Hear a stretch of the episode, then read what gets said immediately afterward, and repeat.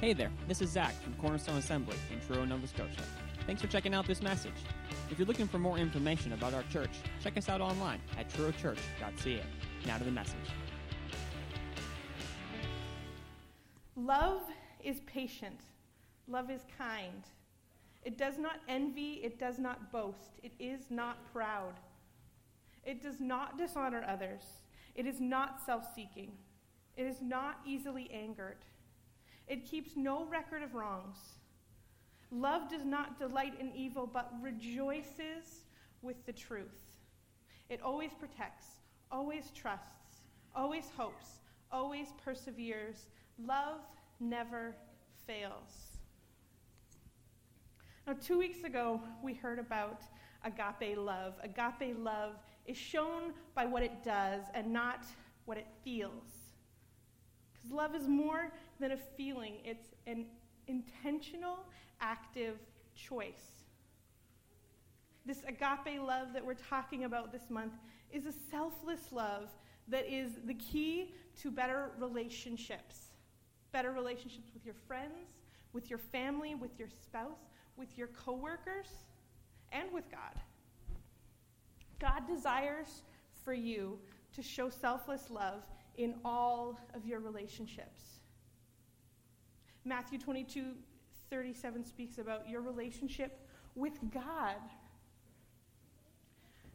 Matthew 22 39 speaks about your relationship with those around you, your family, friends, community, the people you work with, your neighbor, as Jesus put it. Now, Matthew 5 44. Here's one of the hardest ones.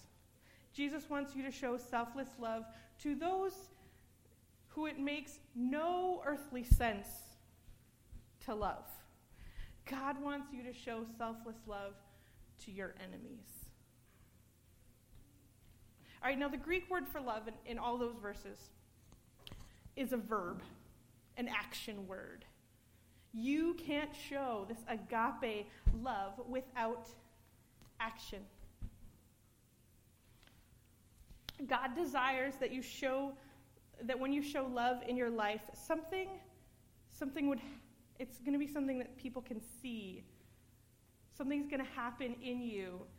Paul calls it the fruit of the Spirit love, joy, peace, patience, gentleness, kindness, faith, self control, and goodness. And guess what? Those are all verbs too. To experience these in our lives, we actually have to act on them. The fruit of the Spirit is seen in our actions. So let's look at 1 Corinthians chapter 13 verse 4 again. Love is patient. Love is kind. It does not envy, or sorry, wrong ones. it does not envy. It does not boast. It is not proud. I've also gone, I gone a little further. I, I added some, uh, some opposites so we can better see what love is and what love isn't. So, love is patient, kind, generous, modest, humble. It's not bitter or angry, mean spirited, it doesn't envy, boast, it's not proud. Once again, all these words, say it with me, they are verbs. Yeah, they're all actions. Love is more than a feeling, it is an active, intentional choice. Now, listen up. This is what I want you to get. You ready? When you act in love towards others, it moves you closer to God. So, this love that God calls us to, to love our neighbors with, our family, our friends, our enemies, it also brings us closer to Him. God wants you to have healthy, strong relationships. I don't know anybody that doesn't want healthy, strong relationships. Do you want crappy relationships? No, I didn't think so. God is calling you to move towards that through your actions every day. If you understand this today, you will this will enable you to have healthier relationships, more meaningful relationships in your life. Now I want to show you this in the life of Jonah. God calls Jonah. God wants to show Jonah something about himself. And he wants Jonah to be a part of what he's doing. God wants Jonah to move in love towards love, towards him. So if you guys want to open your books, open your Bibles to Jonah, we're gonna we're gonna go through the whole book. So don't worry though, I'm not gonna read the whole thing, but you'll want to be there for some key verses here. So chapter one, it opens with God calling to Jonah, get up, go, and announce his judgment. Get up, go, announce, action. Jonah's reaction to this message Jonah got up and he went the opposite direction. Verse 3 says he went down. God had called him to get up, and Jonah went down to Joppa. Got on a ship to Tarshish. Now, just for some context, I want to let you know going to Tarshish instead of Nineveh would be the equivalent of traveling from Truro all the way to Kelowna, BC, instead of traveling to St. John's, Newfoundland. That's big difference. So God said, Get up, and Jonah went down. Jonah tries to move as far away from God as possible.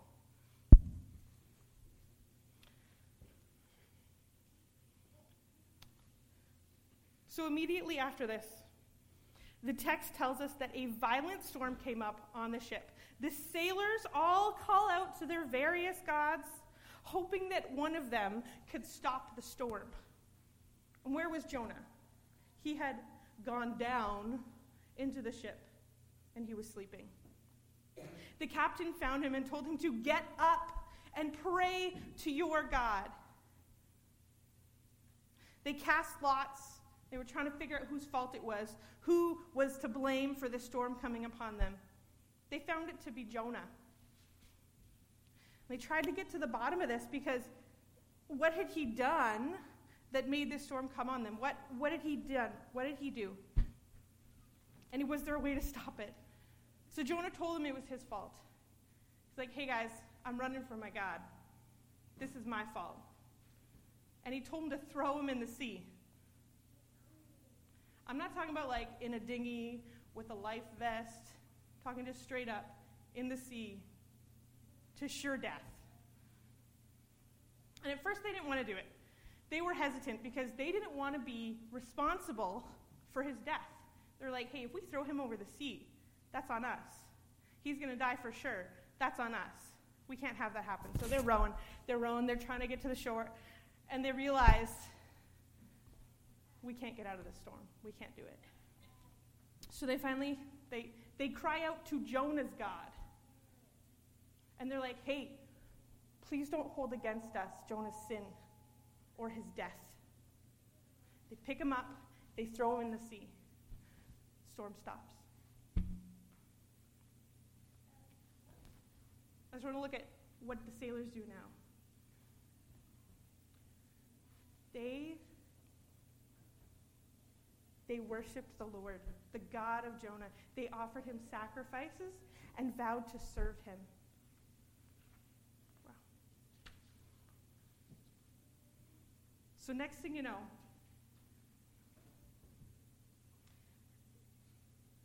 Jonah is in a great fish. So, moving into chapter 3, we see that after three days and three nights, Jonah prayed. Finally, he prayed a prayer of thanksgiving for being delivered from death from the sea and uh, in anticipation of being delivered from the fish as well. And so God spoke to the fish and Hopefully, you're not squeamish because the, the author chose his words very deliberately. The fish vomited him out onto the dry land. We like to, you know, say he spit him out or Jonah came out or no, the fish vomited. It's not leftovers you want to touch again. So now moving into chapter 3. Jonah has done a whole lot of moving away from God up to this point. And it's at this time that God calls out again. He speaks to Jonah a second time Get up, go to the great city of Nineveh, and deliver the message I have given to you. Get up, go, deliver. This time, Jonah obeyed the Lord's command. He went to Nineveh. Jonah moved towards God the way that God was calling him. Jonah finally got up and went and announced the warning to the Ninevites. Now, as people began to hear Jonah's message, they started mourning. They repented. They turned from the things that they had been doing. They prayed. They took this warning so seriously and they prayed, just hoping, hoping that God would turn back his wrath and spare them. And when God saw that they had changed their ways, like legitimately had changed their ways, he turned his wrath away. And this is no small thing. The Ninevites did unimaginable, terrible things.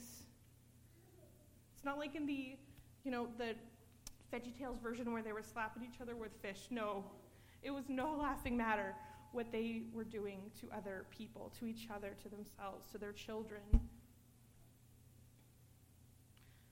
And just this image of the Ninevites being so terrible. But when they actually they stopped and they cried out to God and they turned from their ways. Oh, what an encouraging picture of God's patience and his kindness and his grace and his mercy and his love. And He extends that to us too. Such an encouragement. And this is usually where we stop. This is where we put Jonah away. This is where all of our Bible storybooks usually end. And I mean, you know, it's the logical end. We have our happily we have our happy ending. Jonah listened to God after all. God gave him a second chance, even though he had walked the other way. He called him again. Jonah went. The message was successful. God forgave the Ninevites. Isn't that nice? Isn't that a great, happily ever after ending? Yeah. But it doesn't end there. There's still one more chapter to the story. So why? Why does it keep going? What's the purpose of chapter 4? The way I see it, chapter 4, it serves to tear off our rose colored glasses from how we've been seeing Jonah up to this point. Chapter 4 actually looks at Jonah's heart. What motivates his feet to get moving? And at the true direction of his heart. What Jonah was doing may have looked like love. He went to the people of Nineveh, he warned them of God's wrath. He physically did what God had told him to do. He arose, he went, he announced. Now, if acting in love towards others moves us closer to God, was Jonah acting in love towards the Ninevites? Was he moving towards God, actually? On the outside, Jonah's actions, they looked like love, but were they? I want you guys to imagine with me for a moment. And if you're a parent or you spent a lot of time with kids, this is going to sound real familiar. All right? Your child, your little one, they just did something to another child. That kid is bawling in the corner, all right? Maybe they took a toy. Maybe they called them a name. Either way, something needs to get done. You tell your child to go over to the other kid, say you're sorry. Your kid goes over, avoiding eye contact through gritted teeth. I'm sorry. Sound familiar? I've seen this plenty. Did your child do what you asked them to do? Yeah, yeah. But uh, was that half hearted apology really what you were going for as a parent? Is that what you wanted from them? Or were you hoping that through this action, some kind of sense of love and empathy would be imparted to them? Did they actually turn away from the envy or anger or whatever it was that they were acting in?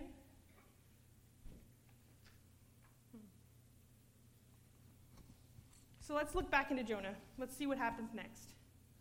Chapter 4, verse 1 to 2. It says, This change of plans greatly upset Jonah, and he became very angry. So he complained to the Lord about it. I didn't, didn't I say before I left home that you would do this, Lord? That is why I ran away to Tarshish. I knew that you are a merciful and compassionate God, slow to anger and filled with unfailing love. You are eager to turn back from destroying people.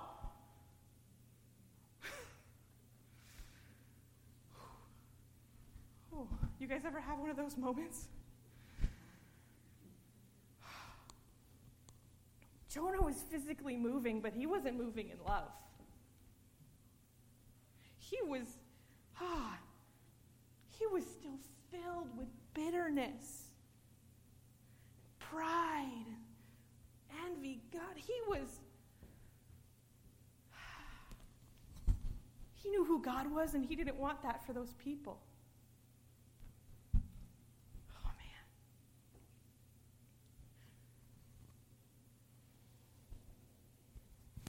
Jonah was angry that God is loving. So much so that Jonah called out, Just kill me now. I'd rather be dead than alive if they're not going to be destroyed.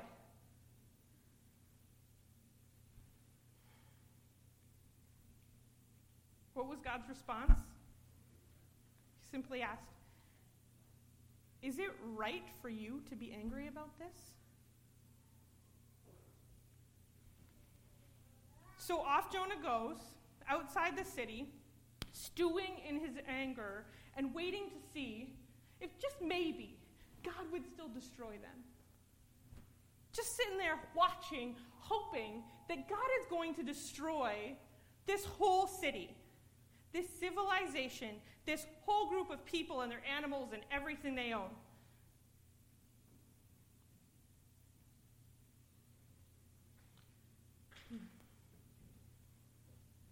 And God, He continued to remind Jonah that He was in control.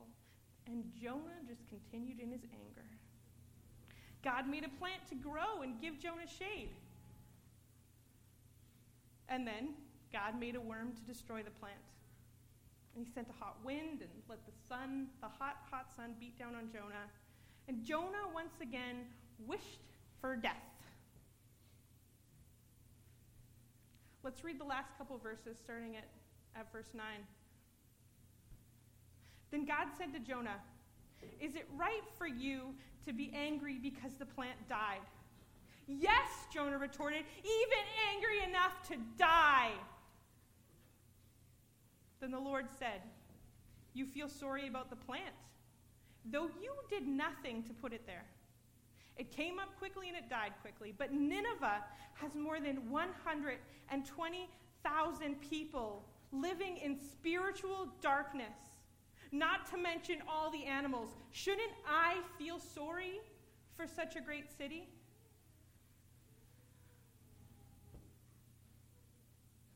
You know, the book of Jonah just ends on that question. We don't even know if, if Jonah repented and, and turned back to God.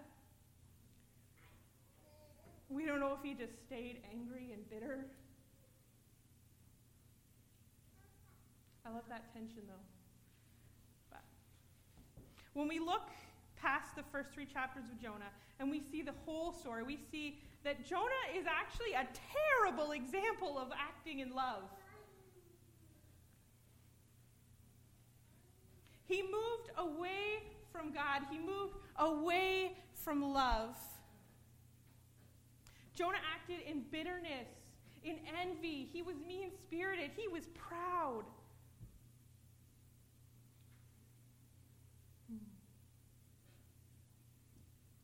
He was, he was angry towards the Ninevites, towards God. Now, God acted in patience, in kindness, in love towards the sailors, towards the Ninevites, and even towards Jonah, even in his stubborn disobedience. Jonah made an active, intentional choice. He acted, but he didn't act in agape love. Jonah's actions were based on feelings. Now, God made an active, intentional choice. He acted, but God acted in love. God's actions are based on His character. It's who He is. God is love. God is all of these things.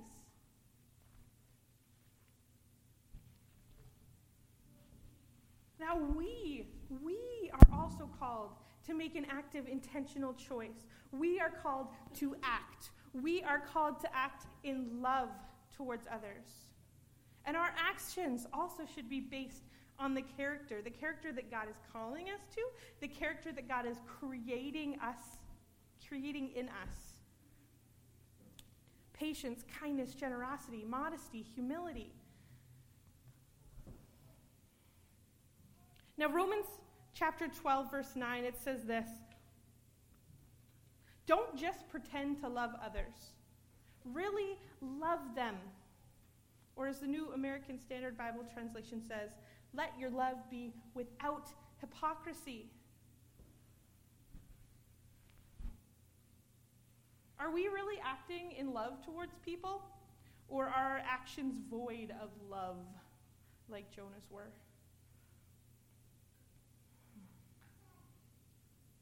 And I think this especially hits, you know, when we remember that God told us to love our enemies.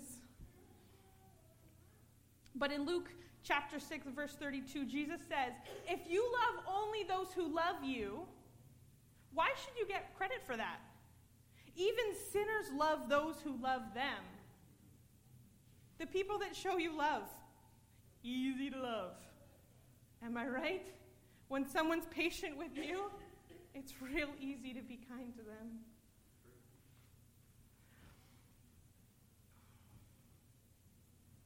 But we need we need to do more than that.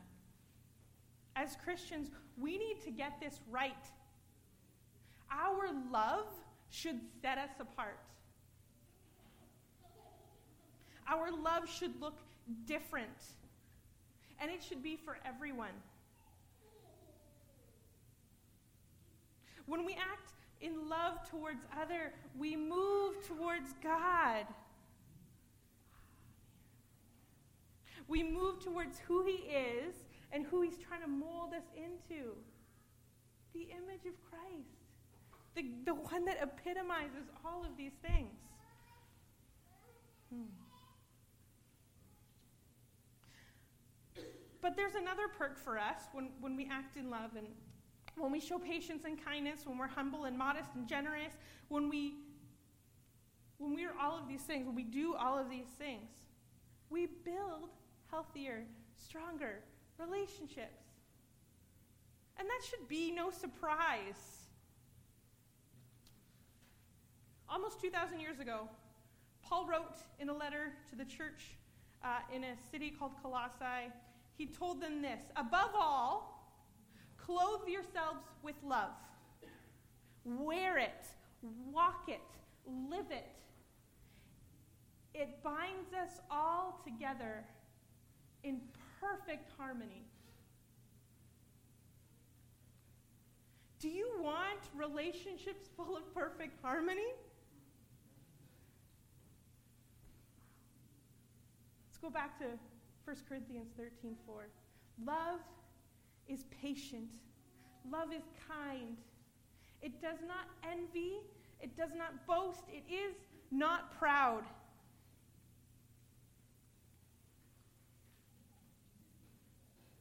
You know, if, if you've heard me preach, you know that I love doing like word studies into the original language and stuff and, and figuring out, okay, what's a, really a better tr- English translation of this Greek word or Hebrew word? But actually, these words are really great patience, kind, envy, boast, proud. They mean what they say. This is what love is. This is what love is not. And what's God calling us to? This. The, the, our next step point is sounds really easy because it's real direct, but it's the doing that's hard. I worked uh, in daycare for just about 10 years, and, and uh, when the kids are younger, they're, and they're in there full time, they're actually spending more waking hours with us than their parents, which is kind of heartbreaking, but also kind of a blessing because, yeah, I love them. Um, but uh, I just remember thinking, how on earth do people work in daycare without the fruits of the Spirit? how do people parent without the Holy Spirit's help? Because patience, not so easy when you have uh, one with attachment disorder that just wants to cling on you the entire time, and another little one with colic who is screaming at the top of their lungs for hours and hours and hours. Patience comes real hard.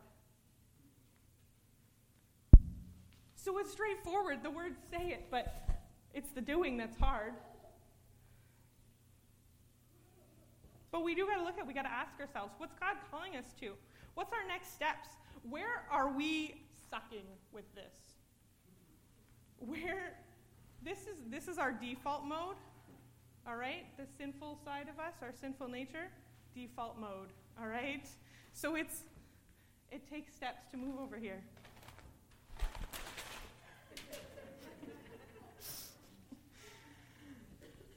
so is God calling you to be more patient instead of bitter or angry? Maybe when someone cuts you off on your morning commute, uh, and uh, know, maybe you could take a breath instead of speaking in sign language. or maybe when you have a disagreement with your spouse, instead of losing your cool, you take a breath, you take a break.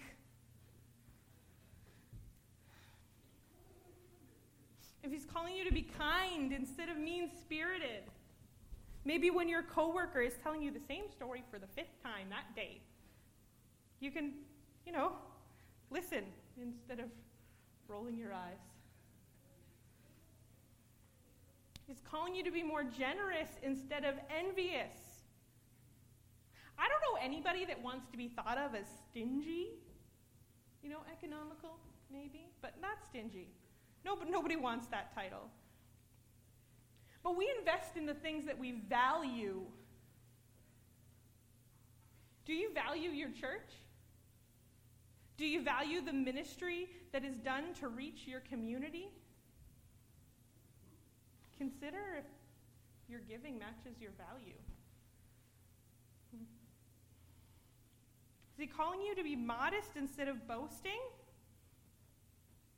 Maybe you need to be okay to work hard, even if you don't get recognized for your work, even if you don't get that pat on the back. Maybe he's calling you to be humble instead of proud. Maybe there's a mistake that you need to own up to.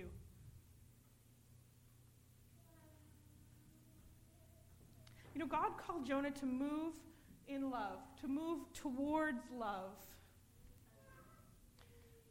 towards fruit, towards healthier relationships with Him, with the Ninevites.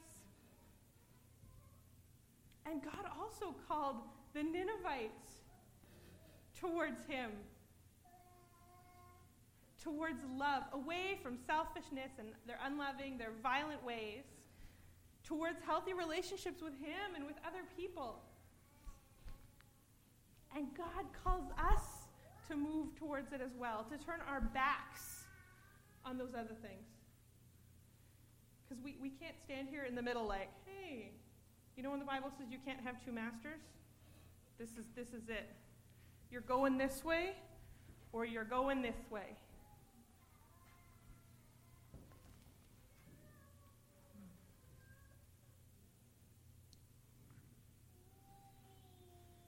So we have a choice to make. We can move towards others in love, knowing that God is wanting to produce something in us, even if we don't feel like it.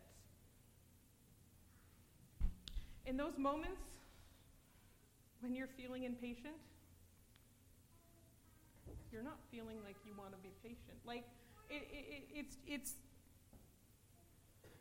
it's really that simple. Like patience isn't something that naturally occurs unless we're constantly like moving in that direction. It, it, starts to become easier, but it's kind of one of those things you have to do it over and over and over and over again before your brain starts rewiring and, and says, oh, yeah, patient, that's a good thing.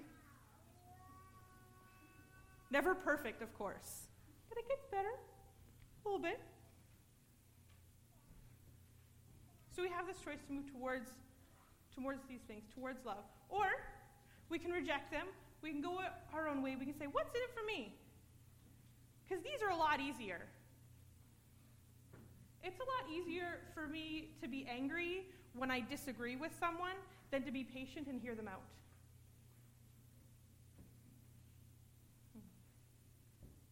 When we act in love towards others, though, it moves us towards God towards being more like Jesus.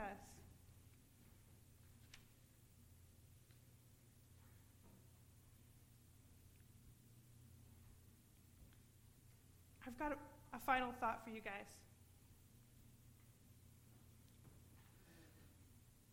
Jesus said this to his disciples. And you know what? He's saying it to us. Your love for one another, your love for other people, your love for your enemy, will prove to the world that you are my disciples. Church, we need to get this right.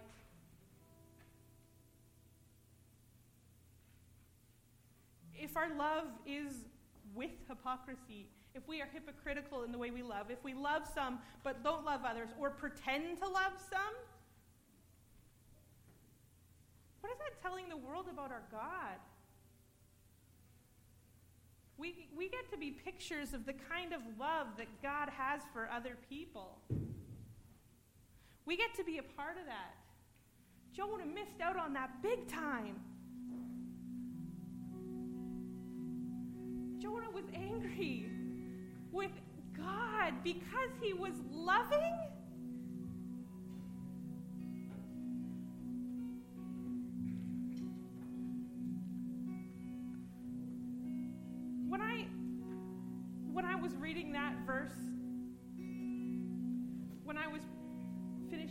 preparations, I was just kind of going over everything.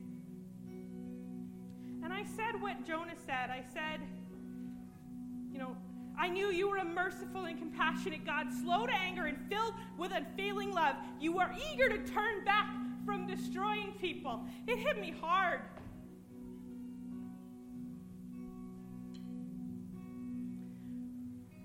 Because maybe I've had that thought too. God, they should get what they deserve. Why don't they get their comeuppance?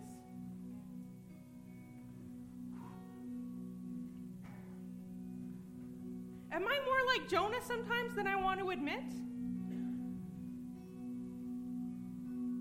We need to get this right. There should be perfect harmony in our relationships because we've got access to this kind of love. We've got access to strength and power that can help us live this kind of love. We need to get this right. Don't be Jonah. Don't be satisfied with your anger and your bitterness and your pride that says, I'm good enough for God's love, but they're not.